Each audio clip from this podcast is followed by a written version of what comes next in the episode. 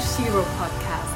Für mehr Inspiration, Mut und Stärke. Weil jede Shiro einen Plan hat. Hi, du Shiro und herzlich willkommen zu einer neuen Shiro Podcast Folge. Ja, nachhaltig, vielfältig und laut, so beschreibe ich die diesjährige Runway Show von Redress Collective auf der Frankfurt Fashion Launch zur Fashion Week. Ich durfte das Unternehmen kennen und lieben lernen und Redress Collective ist eine Fashion Rental Plattform zum Mieten oder Verleihen von hochwertiger Kleidung, ja von Gucci bis Fendi zu Bling Bling und zu echter Klassik. Die Plattform wächst und zieht an und ich freue mich heute mit der Gründerin Jasmin Huber, einer absoluten Shiro-Finde, zu sprechen. Hi Jasmin, schön, dass du heute mit dabei im Shiro Podcast bist. Hallo Sanu, ich freue mich sehr. Danke, ja, dass ich da sein darf. Ich freue mich. Wo sitzt du denn gerade? Wo bist du gerade? Bist du unterwegs? Ähm, ich bin auf Teneriffa. Oh. ähm, ja, ich habe mir gedacht, äh, nachdem ich nach Hamburg gezogen bin und der Winter in Hamburg ja nicht wirklich schön ist, äh, habe ich mir jetzt eine Auszeit gegönnt, auch nach der Fashion Week ähm, und bin so ein bisschen in die soziale Isolation gegangen. Ähm, das heißt, ich, ich bin alleine hier und genieße das gerade sehr. Aber schön, dass du trotzdem die Zeit für uns gefunden hast. Ähm, ich bin oh, gerade hier im kalten Deutschland in Frankfurt. Ja, aber es ist trotzdem ganz schön. ja, lass uns doch heute mal ähm, wirklich mal über Mode sprechen, über deine Leidenschaft für Mode. Wie kam es denn bei dir dazu, dass du das zum Beruf gemacht hast? Ähm, wie hat es angefangen? Ich versuche immer auf diese Frage eine möglichst kurze Antwort zu geben, äh, merke aber, dass ich äh, immer scheitere. Ja. Ähm, also du kriegst jetzt die, die Mittelversion, würde ich sagen. Cool. Also ich ähm, habe mich eigentlich schon als kleines Kind sehr für Mode interessiert. Ähm, meine Großeltern ähm, italienischer Seite, ich bin halbe Italienerin, mhm. äh, führen das auch gerne auf die italienischen Wurzeln zurück. Ähm, das sei mal dahingestellt. Auf jeden Fall habe ich schon sehr, sehr früh eigentlich eine Faszination dafür gehabt, habe ähm, ja da auch irgendwie sehr früh schon äh, sehr kreativ sein wollen. Das heißt, ähm, ich kann mich erinnern, ich war zwölf und ich glaube, wollte Modedesignerin werden. Mhm. Und ich kann mich erinnern, es war Weihnachten und meine Mama äh, hat mir ähm, ein Designer-Kit geschenkt. Also das heißt Block und diese, diese Stifte, die es halt dazu gibt. Und habe dann aber festgestellt, gut, Kreativität ist da, aber das künstlerische oder malerische oder zeichnerische Talent nicht, nicht so wirklich. Ähm, und daraus wurde dann ein Zwangsbeglücken ähm, meiner Freunde, würde ich sagen, dahingehend, dass ich sie halt immer gestylt habe und mich da ausgelebt habe. Ja, weil ich halt gemerkt habe, okay, nee, also Modedesignerin wirst du nicht, weil du kannst mhm. nicht zeichnen, aber du kannst ja die Kreativität anders ausleben. Gleichzeitig war es aber so, dass ich mich mit den Werten der Modewelt nicht wirklich identifizieren konnte oder mit den Glaubenssätzen. Also das heißt, ähm, je tiefer ich in diese Welt eingetaucht bin, desto stärker habe ich gemerkt, dass sie in mir Konflikte ähm, oder, oder einfach kein gutes Gefühl hervorrufen. Und das heißt, ähm, es war ja sehr viel in der Vergangenheit und es ist ja noch immer sehr oberflächlich, sehr würde ich sagen, traditionell, einem sehr traditionellen Bild von Schönheit mhm. folgend. Und das waren immer so Dinge, die in mir kein besonders gutes Gefühl hervorgerufen haben. Und dementsprechend habe ich auch meinen Weg nie in äh, die Modewelt äh, gewählt, als ich äh, jung war, sondern habe tatsächlich einfach äh, ja, meine Versicherungskarrierebranche begonnen und ähm, ganz andere Dinge gemacht und jetzt bin ich trotzdem in der Mode, aber in der Mode so, wie ich es halt möchte. Ja, total schön. Ich finde deine Geschichte mega inspirierend und die wollen wir natürlich heute erzählen. Ähm, jetzt machst du ja gerade etwas mit Mode. Du hast We Dress Collective gegründet. Wann kam es dazu und wie kam es auch dazu, dass du das jetzt gegründet hast? Es gibt es ja auch noch nicht so lange. Es ist ja eigentlich auch so schön, dass es in dieser Corona-Pandemie, die ja eigentlich der Tod für viele Unternehmen ist, trotzdem ähm, etwas Neues entstanden ist. Ähm, erzähl uns mal dazu was. Ähm, ja, es ist, es ist, gut, dass du die, die, Pandemie ansprichst, weil wir sind tatsächlich äh, zwei Wochen bevor die Pandemie ausgerufen wurde, äh, gegründet äh, worden oder ich habe wow. Videos gegründet. Und das kann, kann, man sich jetzt wahrscheinlich vorstellen, ist, ist ziemlich herausfordernd. Warum? Weil die Vision oder die, die Grundidee von WeDress ist ja ein Problem der Modewelt ähm, zu lösen, nämlich das, mhm. dass wir immer wieder das Bedürfnis haben, dass wir uns neu einkleiden wollen ne, und irgendwie durch, durch Mode irgendein Bedürfnis in uns stillen wollen, welches auch immer das sein mag. Aber das halt zulasten unserer Umwelt und auch der, der sozialen äh, Komponenten, die damit verbunden sind, ja. geht. Und ja, äh, dann gründest du und dann ist dein Problem weg. Warum ist dein Problem weg? Weil plötzlich niemand mehr irgendwo hingeht. Ne? Und äh, dieses Bedürfnis, sich neu einzukleiden, ähm, würde ich mal sagen, auf der Bedürfnispyramide relativ weit unten ähm, angesiedelt wurde. Das heißt, wir waren ja wieder sehr stark damit beschäftigt, überhaupt mal Sicherheit herzustellen. Das heißt, unser Grundbedürfnis irgendwie abzudecken. Und ähm, da macht es dann nicht so viel Sinn, laut rauszugehen und zu sagen, hey, wir sind eine Rental-Plattform und wir kleiden dich ein, wenn du mal wieder das Bedürfnis hast, farbenfroh in die Welt zu gehen. Ne? So. Ja, das stimmt. Äh, also das war ein ziemlich herausforderndes, ähm, sag ich mal, ziemlich herausfordernde Grundbedingungen, aber wir sind hier, wir sind noch hier und ich bin retrospektiv sehr dankbar für diese Pandemie, individuell betrachtet natürlich mhm. jetzt ähm, weil wir uns auch als Readers Collective, ähm, also sprich als Plattform, die eben für Laien und Verleihen von hochwertiger Mode steht, noch stärker positionieren konnten. Das heißt, was wir gefunden haben oder die Zeit, die wir hatten, war, uns noch stärker auf unsere Werte zu fokussieren. Und ein ganz, ganz wichtiger Wert von uns ist einerseits ähm, die Diversität und Inklusion und ein anderer Wert ist einfach dies, dieses Kollektiv durch Empowerment, also mhm. durch Education und gleichsam Empowerment zu stärken. Und ähm, ich glaube, behaupten zu können, hätte es die Pandemie nicht gegeben, ähm, wären wir so, wie wir sind, heute nicht da. Die Identität wäre eine andere und deswegen bin ich sehr dankbar dafür. Definitiv. Und ich habe jetzt auch noch ein schönes Erlebnis, was ich auch gerne zum Thema Kleidung verleihen und leihen. Ähm, ich habe auf der Frankfurt Fashion Launch alle haben mich gelobt für meine Outfits, mir von einer Freundin meine Outfits geliehen.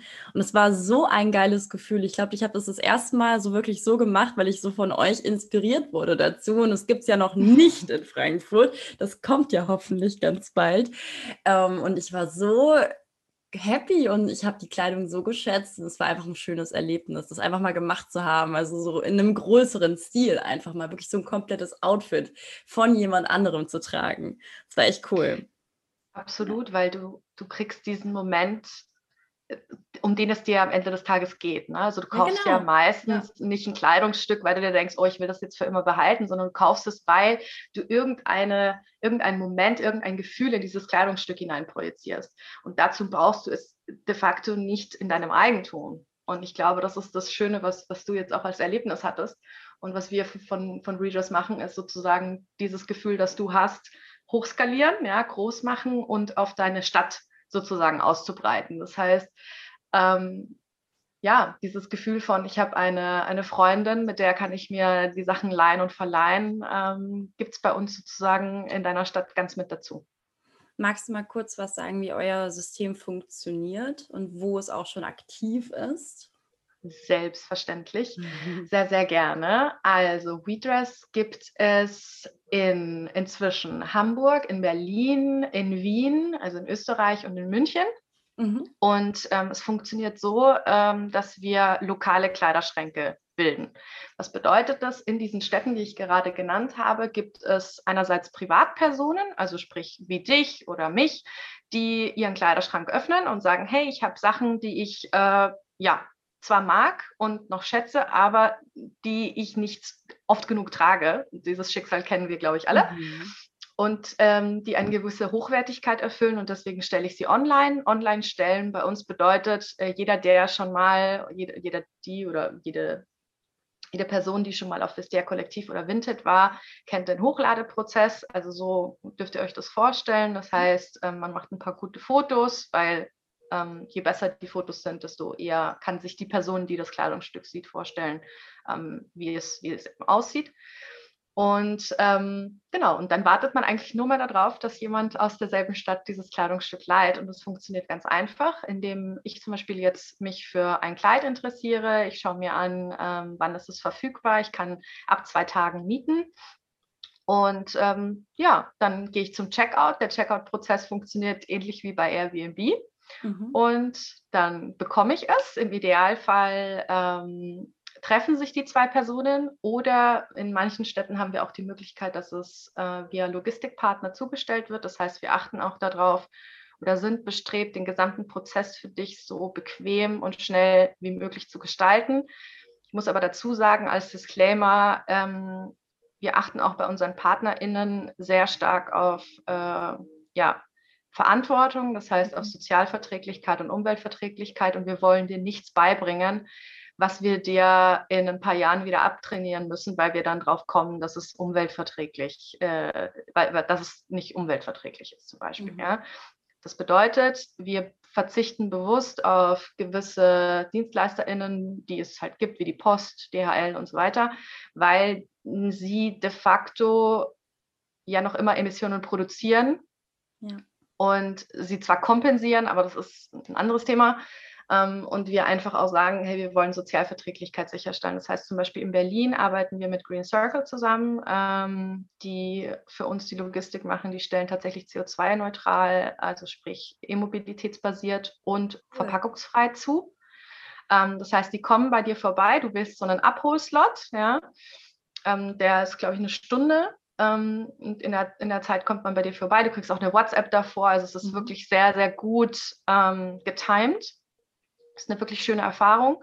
Dann wird das Kleidungsstück abgeholt in einer Box äh, und dann der Person zugestellt, an die es gehen darf, also sprich an die leihende Person. Und genauso funktioniert es andersrum.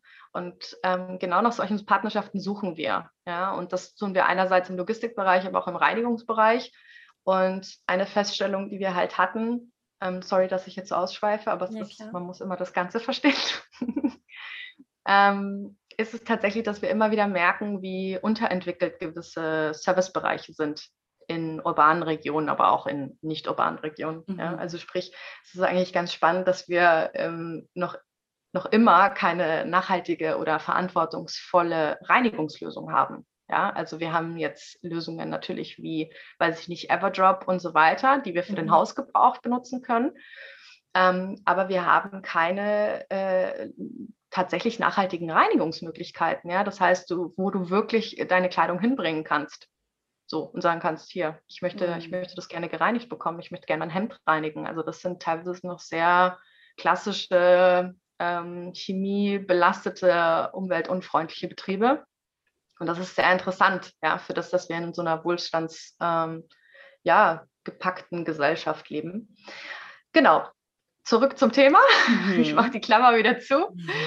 ähm, das heißt, du leistest das Kleidungsstück, kriegst es, mhm. freust dich, hast das Gefühl, was du hattest, liebe Sanu. Ja? ja. Also du hast halt dieses, dieses, hey, cool, ich habe was Neues an und, und kriegst auch Komplimente dafür, fühlst dich wohl. Ähm, und in dem Moment, wo du, wo du dieses Gefühl verlierst, gibst du es zurück. Ne? Also das ist so ein bisschen das Prinzip. Und ähm, Du gibst es zurück und die Verleihende kümmert sich dann auch um die Reinigung. Das machen wir deshalb, weil einerseits du als Verleihende dein Kleidungsstück am besten kennst und wir einfach den Prozess auch für die Leihende so ähm, bequem und angenehm wie möglich gestalten wollten. Okay, das ist ja eigentlich wirklich sehr, sehr schön. Und du kannst selbst bestimmen, wie lange du etwas verleihst, wie viel kostet das in etwa, kann man das überhaupt so sagen? Oder wie viel zahle ich, wenn ich mir etwas leihen möchte, besser so gesagt. Ja. Also du gestaltest es absolut selbst. Also mhm. wie ich schon mhm. gemeint habe, es ist wie bei Airbnb. Das heißt, wir geben dir eine Empfehlung. Das heißt, wenn ein Kleidungsstück Neupreis beispielsweise sind äh, 100 Euro oder 110 Euro, ähm, dann sagen wir dir, hier der Mindestpreis sollte 3% sein ja, pro Tag. Und wir geben dir auch eine Empfehlung für den Wochenpreis, für den Monatspreis und so weiter. Und ähm, äh, was die Reinigung anbelangt, beispielsweise, es kommt on top dazu. Das sollst du natürlich nicht du als Verleihende tragen. Kannst du natürlich, wenn du serviceorientiert bist und sagst, hey, ich habe vielleicht einen guten Deal mit meinem Reinigungspartner oder mit der Reinigung, wo ich, wo ich äh, hingehe, deswegen kann ich es günstiger anbieten oder mhm. ich möchte es gerne serviceorientierter gestalten. Genau, also das ist ähm, sozusagen ganz einfach gestaltet und soll dich an der Hand nehmen, aber am Ende des Tages bleibt es bei dir. Ne? Und ich glaube, ein ganz wichtiger Mechanismus ist halt der Markt, ne? also der dir dann zeigt, okay, wenn mein Kleidungsstück nicht geliehen wird, sollte ich vielleicht was am Preis verändern. So, und wenn ja, du merkst, du machst es günstiger, vielleicht wird es dann eher geliehen. Und genau wie du sagst, also du kannst entscheiden, wie lange du es verleihst. Mindestens sind bei uns zwei Tage angesetzt. Ähm, einfach aus dem Grund, um den Prozess so einfach wie möglich zu gestalten und nicht an, an einem Tag hin und her rennen zu müssen. Das ist ein bisschen umständlich. Und ähm, genau, das war es dann eigentlich auch schon. Und die Kleidung bleibt im Kreislauf. Das ist ja das Nachhaltige daran an Redress Collective und das, was ich auch total cool finde, dass wir einfach immer noch etwas tragen, was jemand davor schon getragen hat ähm, und die Dinge einfach viel mehr wertschätzen. Du hast damit ja eine nachhaltige Plattform geschaffen. Natürlich auch nicht alleine, dahinter steckt ja auch ein tolles Team. Ich durfte jetzt auch schon ähm, deine Leute auch schon kennenlernen in Persona. Ähm, aber wie vereinigt man ähm, eigentlich ökologische und ökonomische Faktoren als Unternehmerin? Das ist ja immer so eine Aufgabe, die wir uns natürlich jetzt stellen müssen, also gerade besonders in dieser Zeit. Ich sage immer, ähm, man sollte enkelfähig handeln als Unternehmer. Ähm, wie würdest du diese Frage beantworten? Ich glaube ehrlich gesagt, dass das nur eine Antwort darauf gibt, mhm. nämlich wie kann es anders sein? Ja. Also ich, ich stelle mir heutzutage wirklich die Frage, wie man noch Unternehmen gründen kann, in, in Unternehmen investieren kann, die das nicht tun. Ähm, gibt es natürlich, ja, und zwar zuhauf, aber äh, ich, stellt mich immer wieder vor Fragen. Also du merkst, es ist, ja. es ist, äh, ist für mich ein schwieriges Thema. Ähm, aber wie vereinbart es? Wie, wie, vereinbart man es? Also wie vereinbaren wir es? Ähm, tatsächlich damit, dass wir jede ökonomische Entscheidung, die wir treffen, und natürlich sind wir auf einem äh, gewinnorientierten Geschäftsmodell aufgebaut. Ja? Also wir sind kein karitativer Verein, wir sind eine GmbH, das heißt, wir sind gewinnbestrebt. Mhm aber sagen eben, jeder Gewinn, ähm, der erzielt wird mit Readers, muss mit unseren Werten übereinstimmen. Wir haben ein ganz klares Werteset und jede Entscheidung, das hat sehr viel mit Übung zu tun. Ne? Werte muss man üben. Also ja. wenn man für etwas steht, dann heißt das ja, dass man Übung darin hat. Also wenn mir zum Beispiel das Thema Gleichberechtigung wichtig ist, dann ähm, würde ich jetzt unterstellen, bist du ein Thema, der, bist du ein Mensch, der, der sehr, sehr stark auf das Thema dann auch reagiert. Ne? Also das ist was, das dich triggert. Und sozusagen, ja. so funktioniert das genauso bei einem Unternehmen, weil ein Unternehmen ist ja nichts anderes als ein, eine Versammlung von Menschen, die sich einem Zweck ähm, verpflichten wollen. Ja? Mhm. Und ich glaube, das ist ganz, ganz wichtig, dass man auch nie die Perspektive verliert, dass wir Individuen sind, die an einem Zweck arbeiten. Und das ist jetzt eine sehr vielleicht High-Level-Antwort, die ich, die ich dir jetzt gebe, aber am Ende des Tages ist es genau das. Also ich könnte dir jetzt natürlich erzählen, ja, und ähm, wir machen dies und das und jenes also unsere Maßnahmen kann man nachlesen. Wir versuchen auch jetzt schon ähm, unserer Responsibility Roadmap, die wir haben, zum Beispiel gerecht zu werden. Also wir haben uns bewusst, ähm, auch wegen meiner Vergangenheit, also ich habe in, in Consulting gearbeitet sehr, sehr lang und auch mhm. Unternehmen auditiert im Nachhaltigkeitsbereich. Also mir war halt immer wichtig, dass wir auch Rechenschaft gegenüber den Menschen ablegen, die wir ja täglich bespielen. Ja, also wir spielen ja auf Instagram und sonstigen Kanälen äh, ein, ein Publikum. Mhm. Und dem gegenüber wollen wir natürlich auch transparent mit dem umgehen, was wir tun. Also ich glaube, am Ende des Tages geht es darum, von Anfang an ganz klar zu definieren, welche Werte hast du als Unternehmen. Ähm, und bei uns ist das eben ähm, einerseits der Respekt, Transparenz, Diversität und Inklusion, ähm, das Kollektiv durch Education und Empowerment ähm, sozusagen zu, zu, zu bilden und einfach verantwortungsvoll zu handeln. Ja, und damit Rechenschaft gegenüber der Gesellschaft abzulegen. Das sind jetzt ähm, auf einmal gesagt relativ viele Werte, die aber alle ineinander ähm, greifen, wenn man so will. Ja. Und für uns eigentlich miteinander einhergehen. Und jede unternehmerische Entscheidung, die getroffen wird, wird genau an diesen Werten ja, ich würde sagen, ähm, gechallenged, wie man heutzutage sagt. Und wir hatten beispielsweise während Corona. Und ich glaube, das, das, das zeigt unsere Art zu denken sehr, sehr deutlich. Während Corona ähm, hatten wir als Startup eine sehr, sehr herausfordernde Zeit und mit während Corona meinte ich während der Corona-Hochphase, weil wir in einer Phase als Startup waren, wo es darum ging zu zeigen, dass wir einen Product Market Fit haben. Das ist ein klassisches Wort aus dem Startup-Jargon. Mhm. Das bedeutet zu zeigen, dass du als Unternehmen einen Markt hast, der sich für dich interessiert. Ja? Also kann, gibt es da Menschen da draußen, mit denen du Geld verdienen kannst. Ganz salopp gesagt. Mhm. So, und jetzt bist du eine Rental-Plattform. Äh, es ist globaler Lockdown und du sollst beweisen, dass du einen Markt hast. Und der, die normale Kenngröße dafür ist Umsatz. Ja. So, und wir haben uns bewusst entschieden, Rentals nicht zu pushen.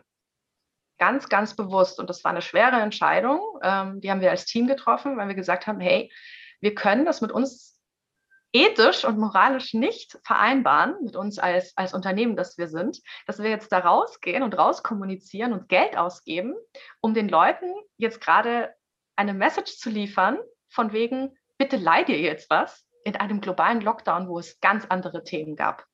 Ganz, ganz andere mhm. Themen, die viel, viel wichtiger waren. Und genau, und das sind aber entscheidende Momente, und ich, ich glaube, das war ein Moment, der uns als Unternehmen sehr, sehr stark ähm, geformt hat, unsere Identität sehr stark geformt hat. Und ich bin unglaublich dankbar, dass wir es so gemacht haben. Ähm, viele andere da draußen hätten jetzt gesagt, um Gottes Willen, ja, ihr seid ein Unternehmen, ihr müsst dies und das und jenes machen. Wir haben uns halt auf andere Dinge konzentriert. Wir haben versucht, andere Erfolgsfaktoren für uns zu definieren, weil das Unternehmen, du brauchst ja Erfolgsfaktoren. Also wenn mir jetzt irgendjemand erzählen möchte, Erfolg, keiner will erfolgreich sein, das ist ja völlig der Blödsinn. Ne? Ja.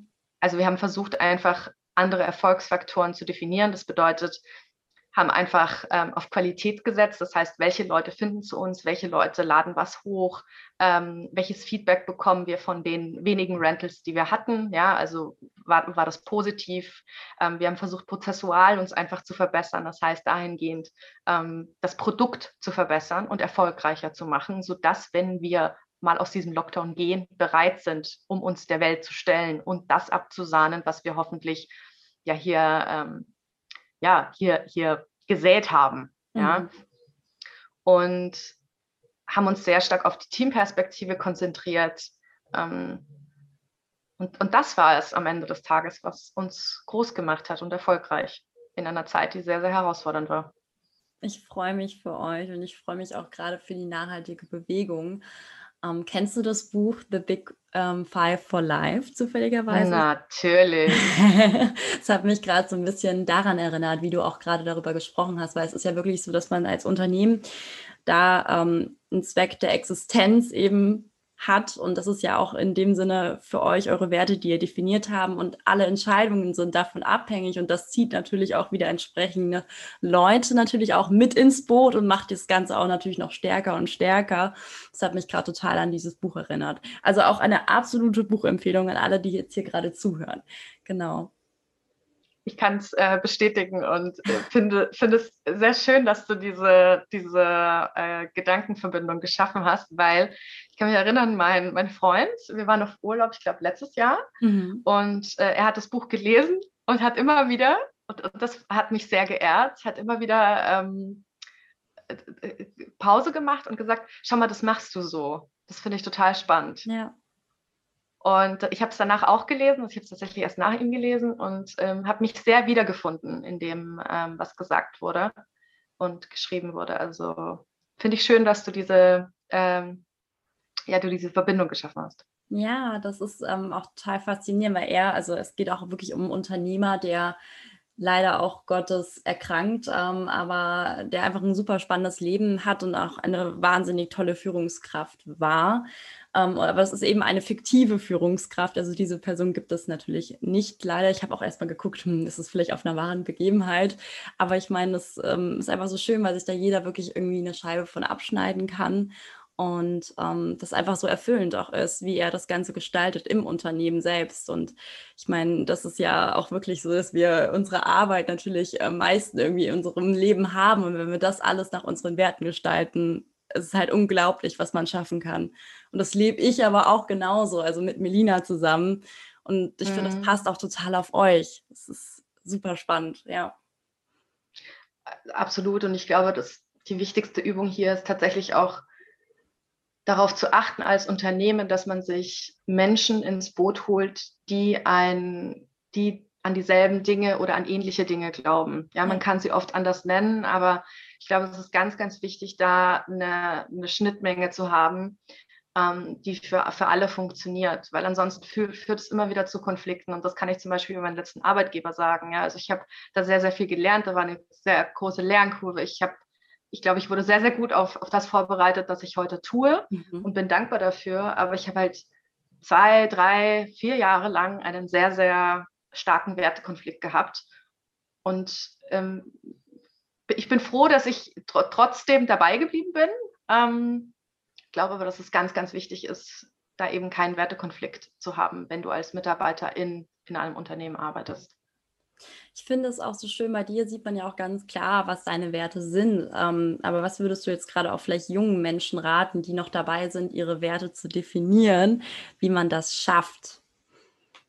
Hm. Hm, es ist, ist auch eine schwere Frage, ich weiß. Es ist, schwer, es ist, ist eine schwere Frage, weil jede Person kommt ja aus unterschiedlichen Lebensrealitäten. Ja. Ähm, und wir sind nicht alle gleich fähig, mit uns zu sitzen und mhm. in uns reinzuhören. Und wenn du deine Werte verstehen willst, dann musst du vom Außen ins Innen. Das ist jetzt natürlich äh, sehr ja, viel. Äh, ja, ne? Es, es, ist einfach so. Also ja. wir sind also der klassische Alltag findet sehr viel im Außen statt. Das heißt, wir Menschen beschäftigen uns sehr, sehr viel mit dem, was da draußen passiert, was auf uns einwirkt. Es hat, es fängt an mit äh, Social Media und hört mhm. auf mit äh, wahrscheinlich auch wieder Social Media, bevor wir jetzt schlafen gehen. Ähm, mit den ähm, Erwartungen, die Menschen an uns stellen im Job, in der Schule, im Studium, was auch immer, ne, in der Familie. Und meines Erachtens nach, und diese Reise habe ich halt sehr, sehr früh begonnen, nämlich schon mit 14, ähm, war es, auf mich zu hören und auf die Stimme zu hören, die sich da in mir äh, gebildet hat. Und zwar, was meine ich damit? Ich habe äh, mit 14 entschieden, dass ich jetzt Vegetarierin werden möchte. Mhm. Ähm, und das war äh, 1900, äh, nee, 2004 war das. Also da war Vegetarismus jetzt noch nicht so wirklich populär, eher sehr unterrepräsentiert, würde ich sagen. Und ich ähm, bin wie ich ja schon sagte, ich bin halbe Italienerin und meine italienische Seite Familie kommt von einer kleinen Insel, also die, die fischen und das Lebensunterhalt, die haben einen ganz anderen, ganz anderen Zugang zu Ernährung ja, und Wertschätzung gegenüber auch tierischen Lebensmitteln, wie wir sie hier haben im, sag ich mal, äh, im, im, urbanen äh, Umfeld. Und äh, musste halt auch zu dem Zeitpunkt, als ich mich dazu entschlossen habe, meinen Eltern gegenüber, genauso wie meinem gesamten Umfeld, sehr stark argumentieren, warum ich das jetzt tue. Also warum entscheidet sich jetzt dieses 40-jährige Kind dazu, Vegetarierin zu werden? Ähm, weil um mich herum war das für niemanden ein Thema.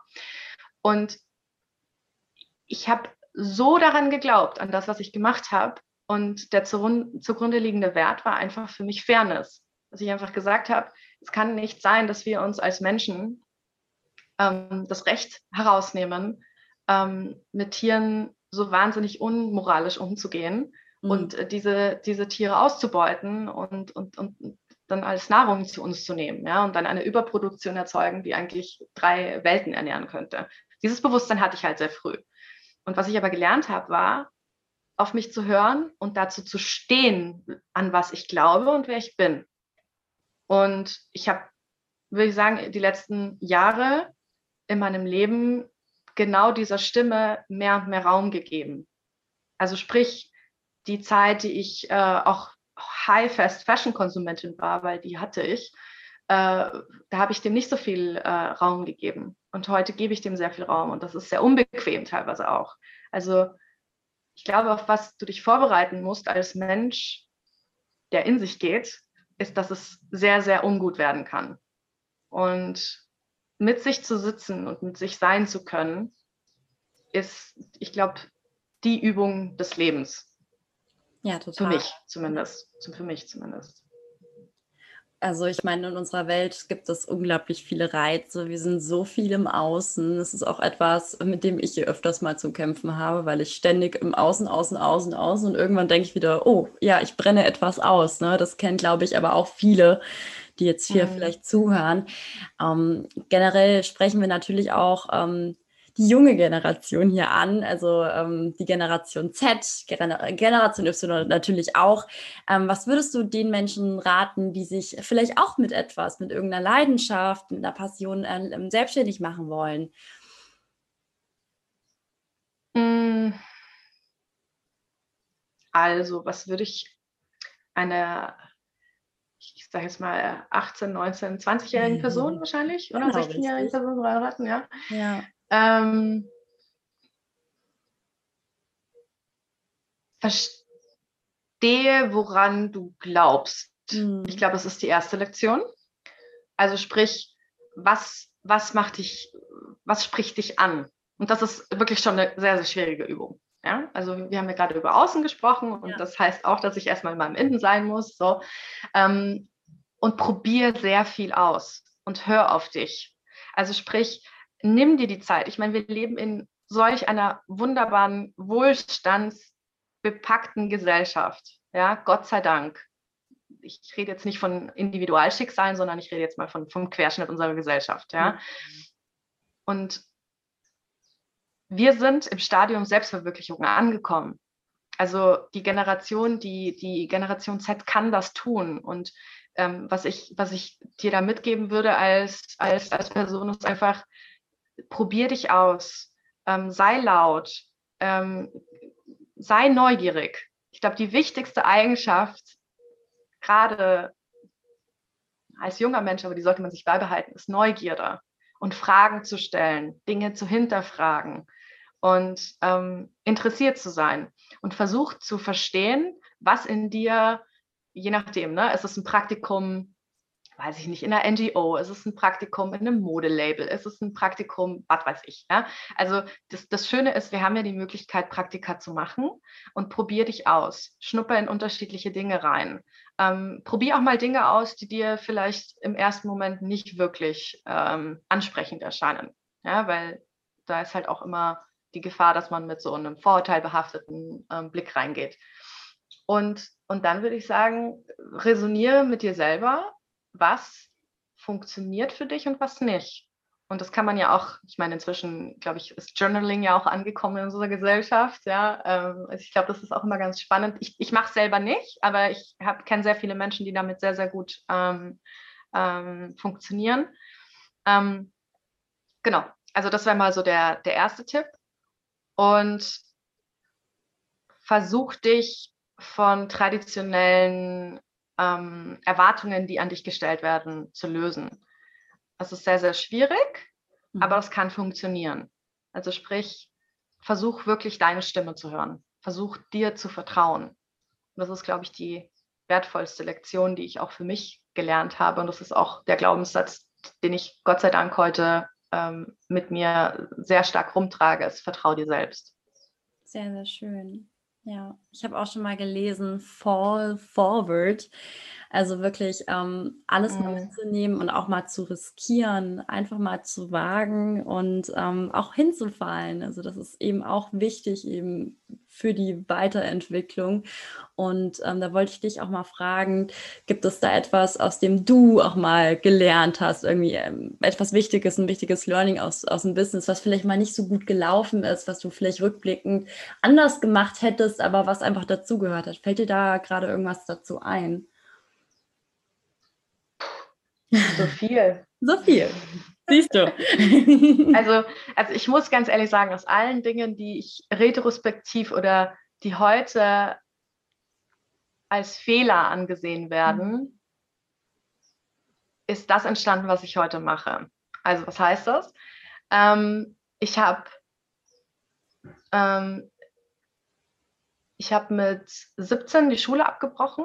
Also ich musste vom Gymnasium gehen, weil ich einfach zu Hause ausziehen musste. Das soziale Umfeld, also mein privates Umfeld war nicht das stabilste. Mhm. Und das hat sich damals nicht als richtig angefühlt. Ne? Es hat sich sehr stark als Fehler angefühlt. Also wenn du von der Schule gehen musst, ähm, weil du es halt einfach finanziell nicht, nicht weitertragen kannst, dann ist das erstmal was, was, das, was dir nicht wirklich richtig erscheint. Ich habe dann eine Ausbildung begonnen, eben im Versicherungsbereich, ähm, die mir zum Glück ermöglicht hat, auszuziehen und mein eigenes Leben zu gestalten. Ja?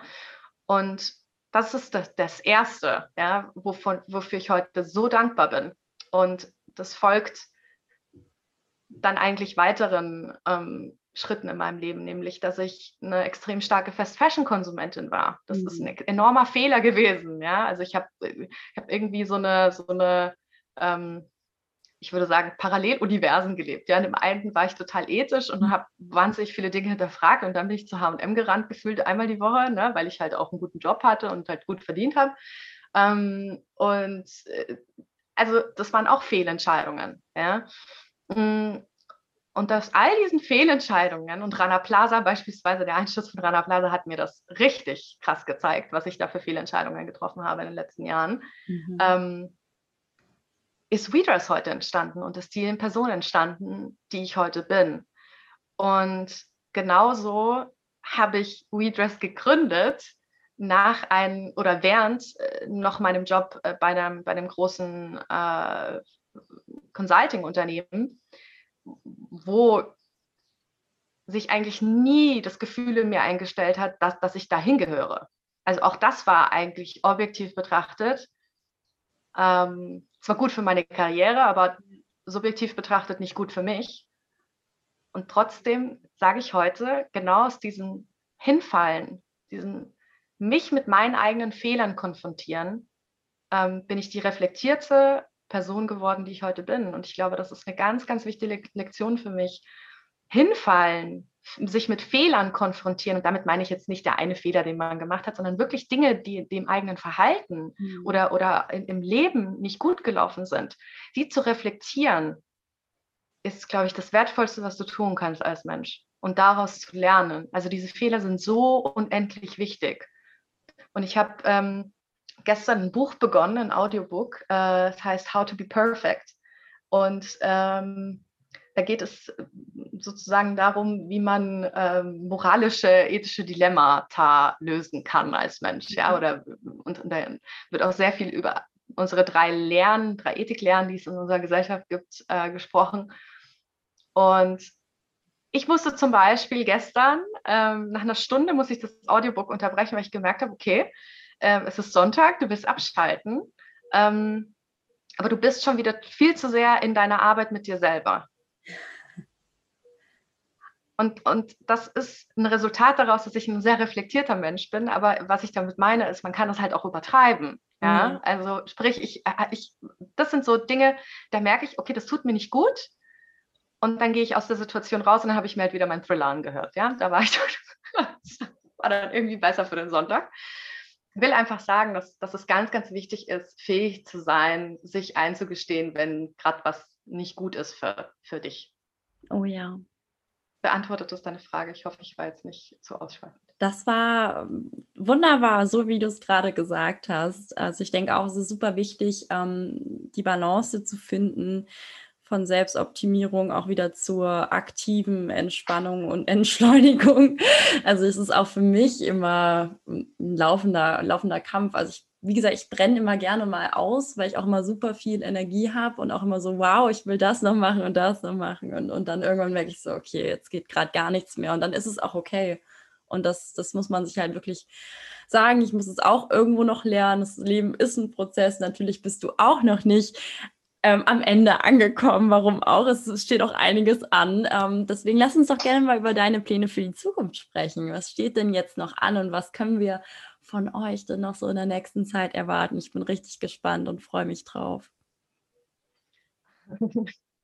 Das ist immer so eine Frage, da weiß ich auch nicht, wie ich antworten soll, weil so, wir haben noch so viel vor und ja. ich habe noch so viel vor.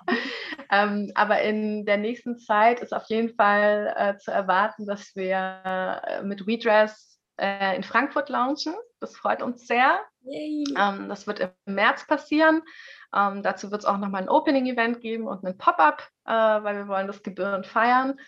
Und ähm, ja, dann werden wir sozusagen dieses Jahr uns sehr, sehr stark darauf konzentrieren, in Deutschland tatsächlich äh, den Markt zu vollenden, würde ich es jetzt mal nennen, also zu komplettieren.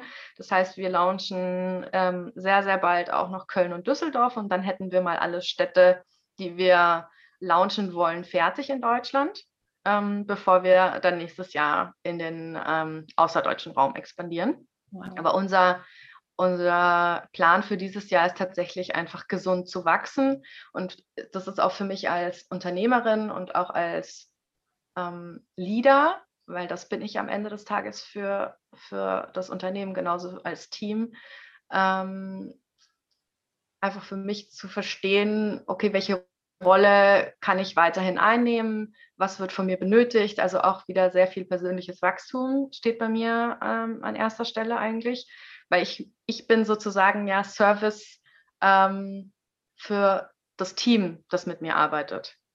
Und ich glaube, es ist eine interessante Rollenperspektive, dass man als Leader auch sein Team servisiert mhm. und nicht andersrum. Ja. Also, ähm, und ich, ich freue mich sehr darauf. Und ähm, also das ist mal so der, der Plan für dieses Jahr. Und dann wird es natürlich auch noch einige Pop-ups geben und äh, das unter anderem in Hamburg, in Berlin, ähm, in Köln und Düsseldorf werden wir auch noch ein Pop-up machen. Also es wird einiges passieren und äh, wir versuchen das auch so gut wie möglich immer in, äh, auf unseren äh, Social Channels äh, zu kommunizieren. Und ähm, das heißt, wenn man uns da folgt, dann kriegt man da auch einiges mit. Und für mich persönlich, ähm, ja, ich darf dieses Jahr heiraten. Oh, wie schön. Ja, das ist äh, doch auch für mich ein großer Schritt, äh, auf den ich mich sehr freue. Und ähm, ich muss ganz ehrlich sagen, hätte ich so nicht kommen sehen und äh, freut mich umso mehr. Ach, wie schön. Das freut mich total, Jasmin. Ich bin richtig gespannt, die Reise von dir ja irgendwo zu begleiten, das Ganze zu verfolgen und natürlich auch zu unterstützen. Ähm, hast du jetzt noch etwas Abschließendes? Wir haben jetzt ja über Nachhaltigkeit gesprochen, wir haben über dein Business gesprochen, über Retrust Collective und über die Pläne natürlich auch für die Zukunft, deine Learnings. Es war super, super spannend. Aber hast du jetzt noch etwas Abschließendes für unsere Shiro-Community? Ähm, ja, um diese Podcast-Folge nochmal abzuschließen, möchtest du noch etwas loswerden? Das Einzige, was ich abschließend noch sagen wollte, ist, äh, als Shiro würde ich dir empfehlen, such dir eine Person, die dich unterstützt, die dich fördert, die dich challenged. Ähm, und das kann eine Freundin sein, das kann jemand völlig Unbekanntes sein, ähm, das kann ein Professor, eine Professorin sein, wer auch immer, das können auch deine Eltern sein, aber eine Person, bei der du dich empowered fühlst, also die dich wirklich auch fordert und fördert. Und, denn ich glaube, dass es ganz, ganz wichtig ist und einen sehr, sehr weit bringen kann. Vielen lieben Dank, Jasmin, für dieses spannende Gespräch mit dir. Ich glaube, wir konnten so viel von dir auch lernen. Und ich freue mich, ähm, ja, dass du hier dabei bist und ähm, dass du mit Readverse Collective so eine tolle Plattform auch geschaffen hast. Schaut auf jeden Fall da vorbei, schaut auch auf Instagram vorbei. Ich finde, das ist auch ein sehr gelungener Instagram-Auftritt. Wir machen ja auch viel mit Social Media. Also Best Practice auf jeden Fall für ein nachhaltiges Unternehmen und vielen Dank. Bis ganz bald. Wir hoffen, wir konnten dich mit dieser persönlichen Geschichte inspirieren und du hast etwas für dein Leben mitnehmen können. Wenn dir diese Folge gefallen hat, hinterlasse uns eine 5-Sterne-Bewertung und einen Kommentar bei iTunes. Lebe dein Leben wie eine Shiro. Jetzt!